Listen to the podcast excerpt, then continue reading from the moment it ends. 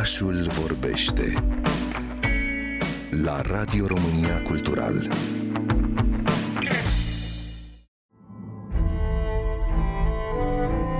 Când vine vorba de non-jucători, ideea de a sta în fața unei console sau a unui computer pentru a juca jocuri este, în cel mai bun caz, un hobby și, în cel mai rău caz, o pierdere de timp însă jocurile video au evoluat exponențial, mai ales în ultimii 20 de ani. Sigur, încă există simulatoare de împușcături sau de fotbal. De cele mai multe ori, aceste experiențe validează o nevoie cât se poate de simplă, însă adevăratele jocuri, cele despre care vorbim de cele mai multe ori la Pop It Out Loud, sunt cele care îi oferă jucătorului o experiență imersivă atât de bine stratificată încât orice alt tip de artă ar roșii. Unul dintre cele mai importante genuri de joc este cel istoric. Fie că vorbim despre celebra serie Assassin's Creed și reconstruirile sale absolut fantastice ale perioadelor istorice, fie că vorbim despre asaltul plajei din Normandia ca în cazul lui Call of Duty, dezvoltatorii s-au folosit de-a lungul timpului într-un mod iscusit de istoria omenirii. Popularitatea industriei de jocuri reprezintă o oportunitate unică pentru istorici. Studiile ne spun că jocurile video stârnesc interesul pentru istorie, iar istoricii se pot folosi de acest interes pentru a împărtăși,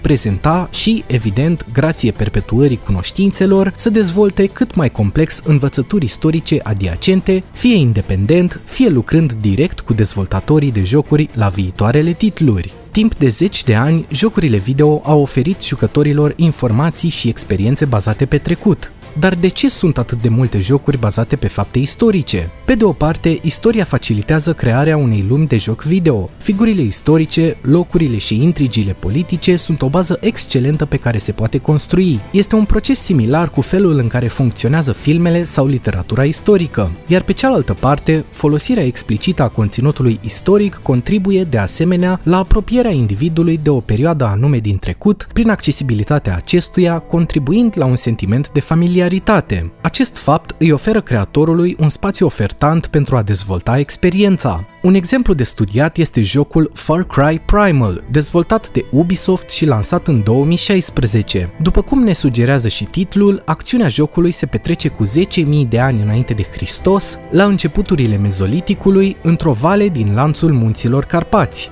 chiar la noi acasă. Pentru a pune bazele unui asemenea univers, Ubisoft a lucrat intens cu o serie de istorici și lingviști pentru a se asigura că experiența este cât mai aproape de realul acelei perioade, iar supraviețuirea este cuvântul cheie. Tot despre supraviețuire este și dilogia A Plague Tale, unde acțiunea jocului este amplasată în Achitania, o regiune din sud-vestul Franței secolului al XIV-lea, în timpul războiului de 100 de ani și spune povestea a doi frați nobili care, prinși într-o intrigă politică ce își găsește liant evident în viața reală, foc de soldații Inchiziției franceze, totul pe fundalul răspândirii ciumei negre. A Plague Tale este o experiență care îl îndeamnă pe jucător să învețe lumea secolului XIV, să înțeleagă cum gândesc personajele, cum sunt afectate de război, boală și foamete și cum se deslușește o intrigă care are ramificații importante în dezvoltarea sociopolitică culturală a poporului francez. Jocurile video și mai ales cele istorice nu îți impun seturi complexe de mecanici. Nu sunt nici manuale încălcite și vechi, chiar dacă pot condensa conținutul unei biblioteci în 20 de ore de joc, ci îți oferă o punte spre ceva anume, oferindu-ți posibilitatea de a experimenta un univers care poate nu îți este atât de familiar, dar din care poți învăța cum funcționează până la urmă omul. Numele meu este Teodorin Eluș cu TH. Vă aștept și săptămâna viitoare la o nouă rubrică Pop It Out Loud.